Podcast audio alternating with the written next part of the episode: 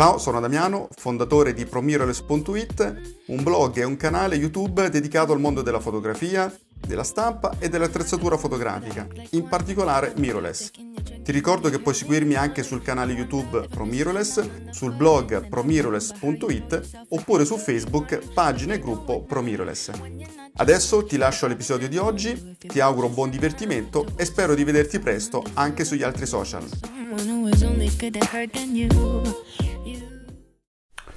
Ciao amici e amiche di ProMirrorless, benvenuti in questa nuova eh, riflessione fotografica, in questo nuovo video.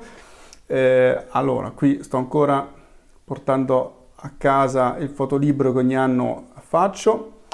E va bene, allora, nuova riflessione fotografica, vediamo di cosa parliamo oggi, l'avete insomma in parte letto dai, dal, dal, dal titolo, eh, la fotocamera perfetta esiste? Ecco, questa è una riflessione che è venuta in mente l'altro giorno, eravamo con Roberto e eh, stavamo facendo dei test, test che poi vedrete, insomma, parlavamo così dell'attrezzatura e, e Roberto mi, mi, ha detto, dice guarda sì, sarebbe da mescolare questo, questo e questo delle varie fotocamere e viene fuori la fotocamera perfetta, no? E tra me e me ho pensato e ne abbiamo anche parlato, ho detto guarda, secondo me in realtà non esiste la fotocamera perfetta, però ci arriviamo, facciamo un ragionamento, ok, più o meno ragionato, più o meno costruttivo. Allora, prima di tutti, perché è importante fare questa riflessione? Perché io credo che la ricerca della perfezione fuori e dentro la fotografia sia un po' la malattia del nostro, della nostra era della nostra epoca, siamo costantemente alla ricerca del, di qualcosa di perfetto. Non voglio fare retorica perché proprio a me non, non mi appartiene la retorica, non me ne frega niente, però io vedo quando tantissimi di voi, ma veramente tanti, cioè la stragrande maggioranza, eh, poi non tutti ovviamente, mi arrivano delle mail, mi chiedono Damiano, sono indeciso tra questo e questo mh, mm, sistema, questo e questo prodotto, quale è meglio, no? quale, quale, mm, insomma, in qualche modo, quale è più perfetto, quale è più performante. È una domanda che ci sta, è ovvio, tu devi scegliere tra A e B, e cerchi in qualche modo di fare la, l'acquisto giusto. Io lo capisco, ci mancherebbe, lo faccio anch'io.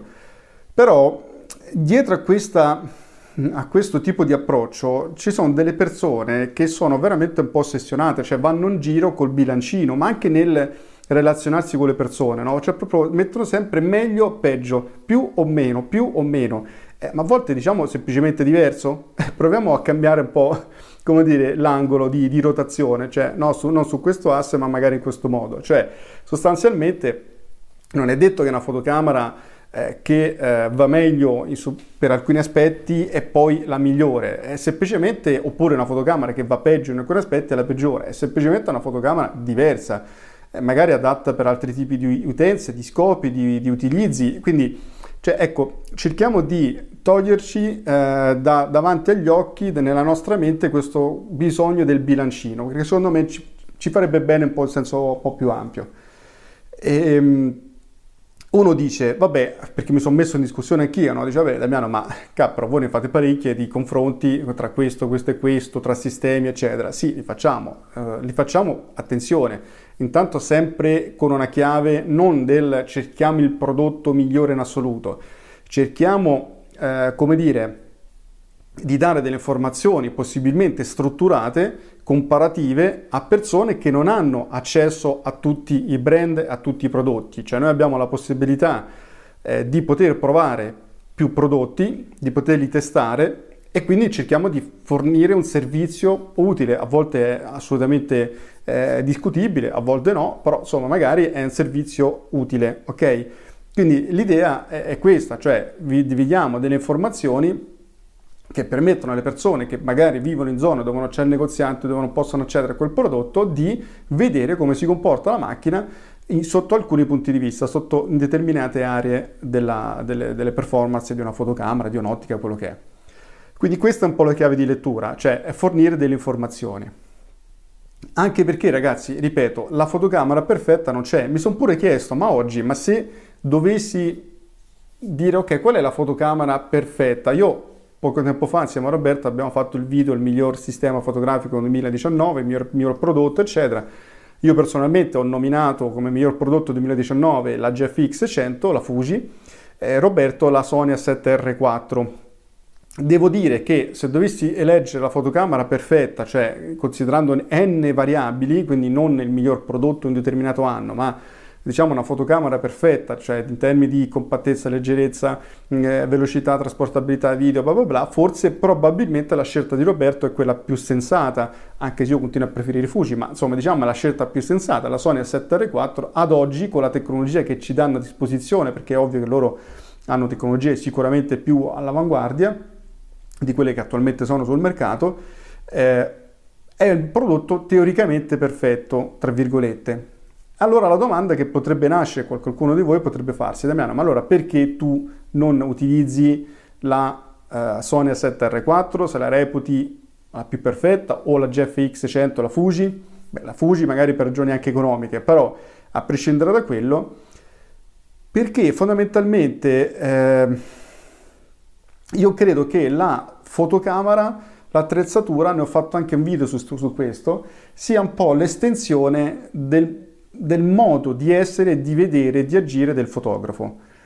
Io ho fatto un video all'inizio, è stato uno dei primi, in cui ho detto, ragazzi, secondo me, a differenza di quello che dicono tanti, l'attrezzatura invece è importante. Prima di tutto perché è indiscutibile che se io prendo una GFX 100 o prendo un'altra fotocamera di categoria decisamente più bassa, adesso estremizzo il concetto, la differenza in termini di qualità c'è, perché se non è così è una truffa, no? Eh, diciamo le cose come stanno. Per cui la differenza in realtà c'è, non diciamo stupidate. Eh, sicuramente il manico del fotografo è importante, ma è anche molto importante l'attrezzatura. Ma l'attrezzatura è importante, e qui mi ricollego al discorso di oggi, anche perché è espressione dello stile fotografico. Cioè se io utilizzassi, sono un fotografo d'azione, cioè tendo a cogliere il momento, eh, quindi per me è importante non solo la gestualità, la, la, spontaneità eccetera, e mi presento col banco ottico, beh, è difficile che riuscirò a esprimerla nel modo magari come ce l'ho in testa. Quindi, siccome la fotografia passa tramite un mezzo, uno strumento che è appunto la fotocamera, le focali, eccetera, eccetera, beh, l'attrezzatura ovviamente conta, la fotocamera conta, ma non semplicemente perché questa è meglio di quell'altra, perché Sony è meglio di Panasonic, che Panasonic è meglio di Fuji. Cioè, ragazzi, queste sono pippette allucinanti che non servono a niente, l'ho detto più di una volta.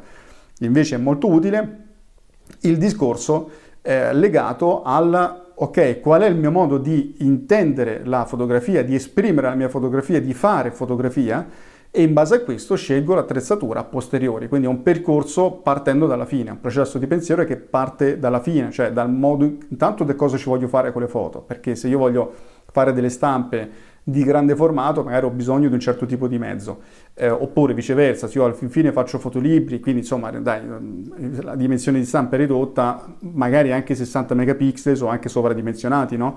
Per fare un esempio. Quindi, e poi soprattutto dal conoscersi dentro di sé. Io dico sempre che più sei consapevole di te stesso, conosci il tuo stile e più avrai lucidità nell'acquistare il prodotto adatto a te.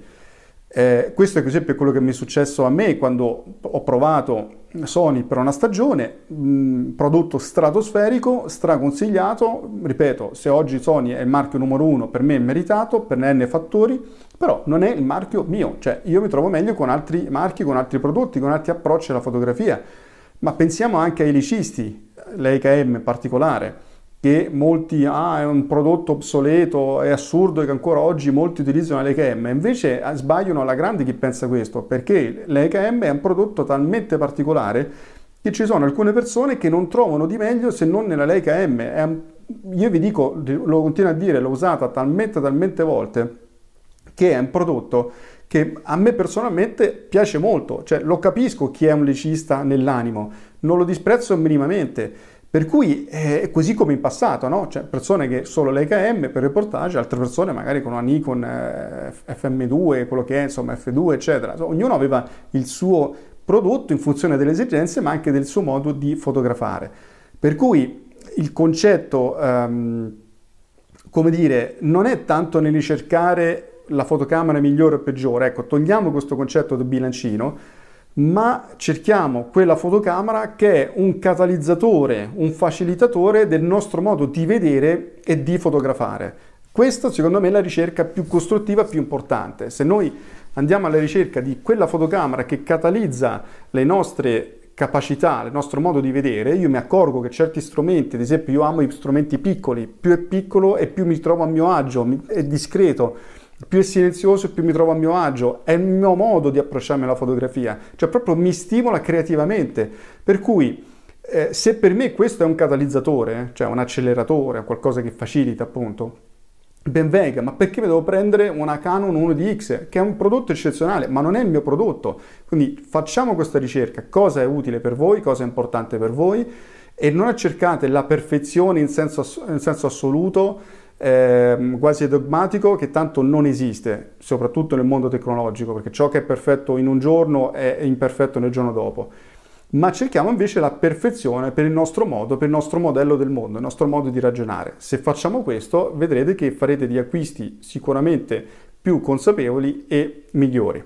Ultimo suggerimento, la perfezione, secondo me, è sicuramente nella scelta del prodotto giusto, della, dell'attrezzatura giusta, ma è anche e soprattutto nell'investire la maggior parte delle proprie risorse nelle idee e nel processo di lavoro. Ok? Per me questo è un elemento chiave. Non a caso abbiamo fatto il corso dello scatto alla stampa fine art perché ritengo che il processo di lavoro dall'inizio alla fine faccia molto più la differenza dell'attrezzatura Soprattutto fa la differenza se, se, l'attrezzatura che hai scelto è la tua attrezzatura che senti tua per le tue esigenze ma anche per il tuo cuore. Ok ragazzi, se vi piace questa riflessione mettetemi un like, iscrivetevi al canale, non dimenticatevi, vi metto anche il link, il corso dello scatto alla stampa fan art e il workshop, diciamo, al Photo Experience e Val d'Orcia per venire a scattare con noi di Pro Mirrorless. Ciao ragazzi, ci vediamo alla prossima riflessione. Ciao! Mi auguro che questo episodio ti sia piaciuto ti ricordo che se vuoi puoi seguirmi anche sul blog promiroless.it e su YouTube e Facebook Promiroless. Ti ricordo anche il mio corso online dallo scatto alla stampa fine art che puoi scoprire visitando il blog promiroless.it alla pagina corsi. Ti ringrazio, ti auguro buona giornata e ci sentiamo al prossimo episodio. Ciao!